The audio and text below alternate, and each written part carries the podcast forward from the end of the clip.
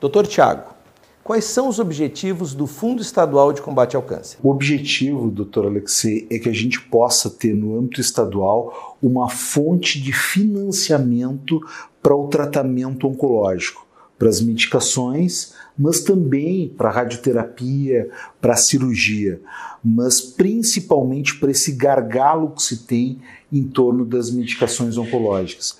E o mais interessante é que a gente já tem no projeto apontado fontes de financiamento. Uh, o que a gente coloca muito claramente no projeto é que o Estado tem, a partir do início do ano, a possibilidade de reedição da loteria estadual. E esse recurso pode ser todo revertido para o tratamento oncológico.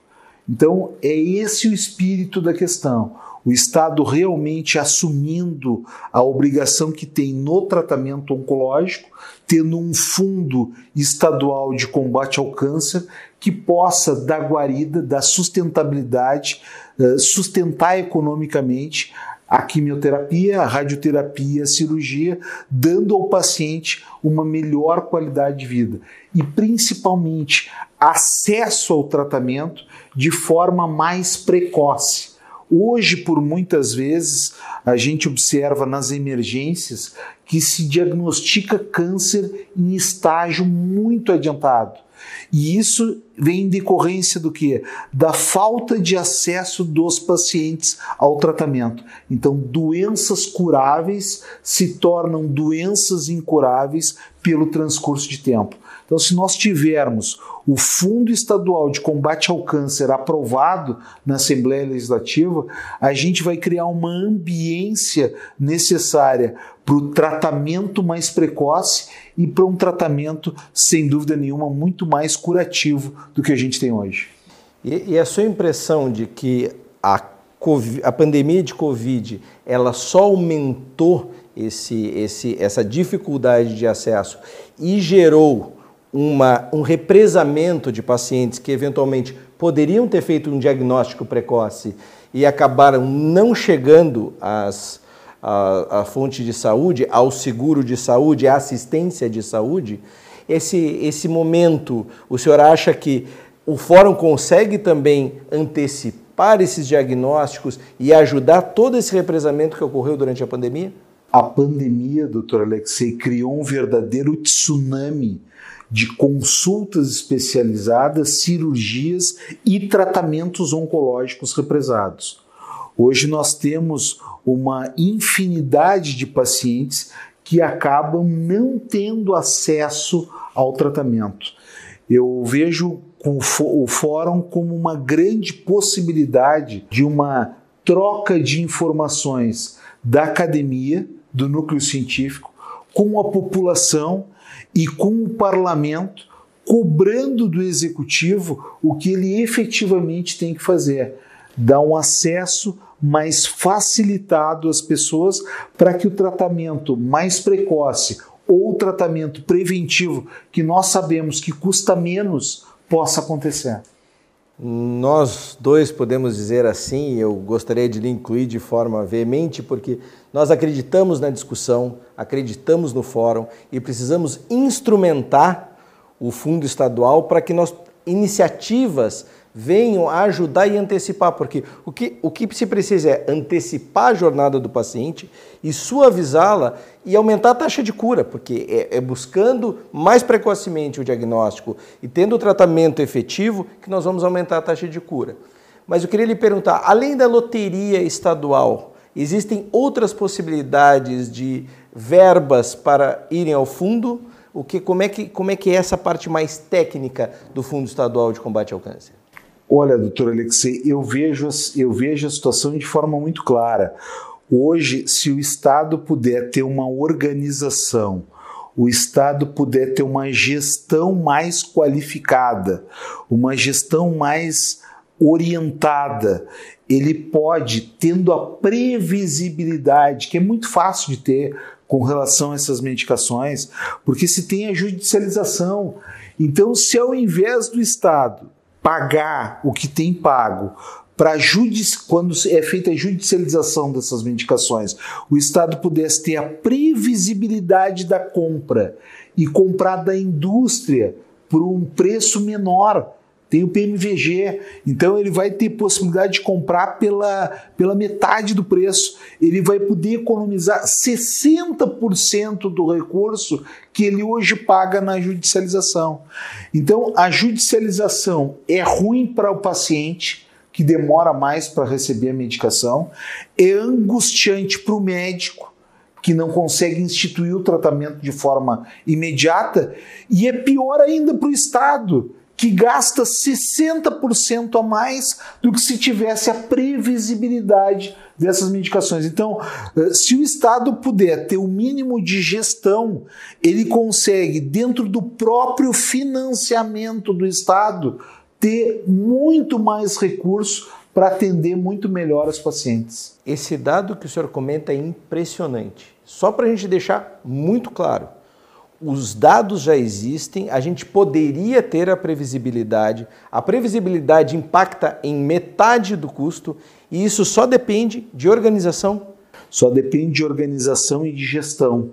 E é isso que, infelizmente, a gente observa que falta nas gestões públicas na área da saúde. Eu acho que o fórum não só é necessário, como fundamental como o senhor comentou, para os pilares de atenção aos pacientes e uma melhor jornada, a adequação do tratamento a economia que o próprio Estado vai ter com, essa, com essas medidas e com um ajuste de gestão e organização.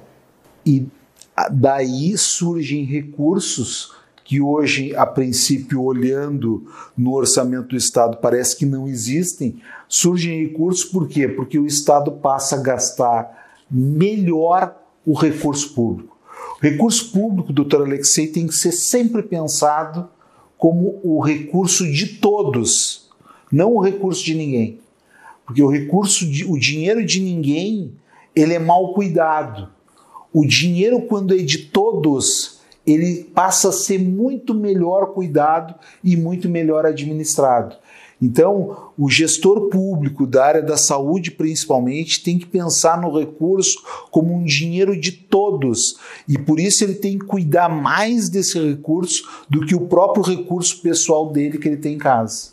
Eu gostaria de lhe pedir uma manifestação em relação a outros cenários onde a atuação médica, onde a atuação com racionalidade, com gestão e organização impactam em uh, custos. E um desses cenários, que eu sei que o senhor atua diretamente na sua posição como médico, ginecologista e obstetra, é no planejamento familiar, é na orientação e na, nos métodos anticoncepcionais para moças que, de, de baixa renda que acabam vivendo nas periferias das nossas cidades, o quanto, por exemplo, gente, da importância do planejamento familiar e o quanto isso impacta nos municípios quando discutimos, por exemplo, gestação indesejada. Então, a, essa é a minha bandeira de vida, né, doutor Alexei? A questão do planejamento familiar. É dar a possibilidade das mulheres, de forma livre e consciente, poderem escolher quando e quantos filhos vão ter. Muitas vezes a gente observa que as mulheres são obrigadas a terem os filhos que não querem ter, ou porque não têm acesso a conhecimento, ou porque não têm acesso a contraceptivos adequados, efetivos e eficazes para elas.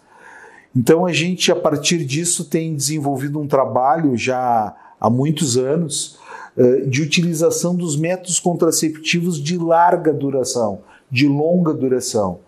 E dentre eles, o que a gente tem grande experiência é com o implante subcutâneo. O implante subcutâneo é um contraceptivo que é colocado embaixo da pele do braço e que fica liberando o hormônio de forma lenta e gradual por três anos. Ele é mais efetivo e eficaz que os contraceptivos orais injetáveis, porque não tem o risco de não fazer injeção ou de não tomar o comprimido, e ele, uh, além disso, ele tem menos efeitos colaterais que essas medicações. Então ele garante uma contracepção reversível por três anos, né? Uh, e isso é impactante na vida dessas mulheres, né? São mulheres que acabam tendo um filho com 14 anos na periferia das, das grandes cidades, ou agora uh, das cidades mais pobres, acaba tendo um segundo filho e com 19 anos tendo três filhos. Né? E isso impacta definitivamente no rumo que ela tem na vida. Isso impacta na saúde, isso impacta na educação, porque ela deixa de estudar, e isso é muito, é um caldo de cultura uh, muito fácil para a criminalidade. Né? Basta ver que hoje 55% das gestações do Brasil são indesejadas e que a nossa massa carcerária, por exemplo, se nós pegarmos aqui no Rio Grande do Sul, o presídio central, 80% dos apenados que estão lá não tem o nome do pai na carteira de identidade. Eh, eu comecei esse projeto, a gente começou esse projeto por Porto Alegre, né? Eh, e foi emblemático uma situação que a gente viveu, eu como preceptor aqui na maternidade no Hospital Presidente Vargas, estava eh, lá duas meninas, né? uma acompanhando e a outra para ganhar o filho.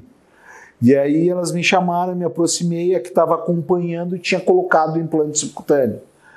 E aí ela me dizia assim, ó, oh, doutor Tiago, eh, eu, eu coloquei o implante, a minha irmã estava grávida, não pôde colocar no dia, mas ela vai ganhar o filho aqui hoje e ela quer colocar o implante. E o meu está vencendo, eu também quero recolocar, porque a minha experiência foi positiva. Aí eu digo, não, olha, eu acho que tu está enganada. Se vocês vieram juntas, ela não pôde botar porque estava grávida, né? Tu botou. E ela está hoje aqui para ganhar o nenê, o teu dura mais dois anos, porque a validade dele é três. Ela disse, não, quem está equivocado é o senhor, eu vou lhe explicar de novo. Nós fomos para botar o implante. Ela não pôde botar porque ela estava grávida. Ela ganhou aquele filho. Ela está aqui para ganhar o segundo nesse intervalo. Essa paciente ganhou o nenê comigo. Eu dei o retorno para ela voltar ao ambulatório, essa que tinha ganho filho. Ela não voltou em sete dias, não voltou em dez dias. Em 14 dias eu solicitei que a agente comunitária fosse fazer buscativo e trouxesse a paciente. E aí ela voltou. E aí eu perguntei, olha, e agora vamos botar o implante? Tu quer ainda botar o implante? Claro que quero, doutor. Eu já tenho dois filhos, eu quero colocar o implante. Aí, tu tá tudo bem de saúde? Não, tá tudo bem. Só tô com um discreto problema, doutor Alexei. Tem uns enjoo que me ataca de manhã, que eu não consigo me alimentar, inclusive. Exame de gravidez? Grávida de novo. Grávida de novo. Ecografia? Gêmeos ela teve quatro gestações indesejadas em três anos. Então, assim, esse é um paralelo e um case assim que, que, que me chamou a atenção e me marcou. São duas irmãs, moram no mesmo lugar, moram na Restinga, filhas do mesmo pai e da mesma mãe. Elas têm um ano de diferença. Né? Uma tem quatro filhos, que teve quatro filhos em três anos. Essa vive hoje do Bolsa Família. E a outra que não teve nenhum filho que tem um ano de diferença, que teve acesso ao planejamento familiar, ela é enfermeira do Hospital da Restinga, enfermeira formada, curso superior. Então, o que diferenciou as duas ao longo da vida foi o acesso ao planejamento familiar. Então, que a gente possa ter condição, o Estado possa entender isso como um problema de saúde pública e, para mim, junto com a drogadição, e, junto com a falta de medicamentos oncológicos, são os principais problemas de saúde pública. O Estado tem que entender essas questões como problemas de saúde pública e tem que atacar definitivamente para que a gente possa ter uma sociedade melhor. Doutor Tiago, muito obrigado pela sua história, muito obrigado pela, pelo seu trabalho, mas acima de tudo, muito obrigado pela sua atuação. Eu quero dizer que me sinto representado enquanto médico, me sinto representado enquanto a sua atuação como deputado, como político, por levantar todas essas bandeiras, mas a sua atuação como ser humano, porque mesmo dentro de toda essa história de dificuldade, o senhor foi alguém que estava lá, que tentou ajudar e que auxiliou essas pessoas nesse caminho tão difícil e que mostra uma situação que teve, tomou um rumo e outra situação com um rumo completamente diferente. Então, muito obrigado. Eu adorei a nossa conversa e eu acho que o nosso fórum vai ser imperdível. Obrigado. Eu que agradeço.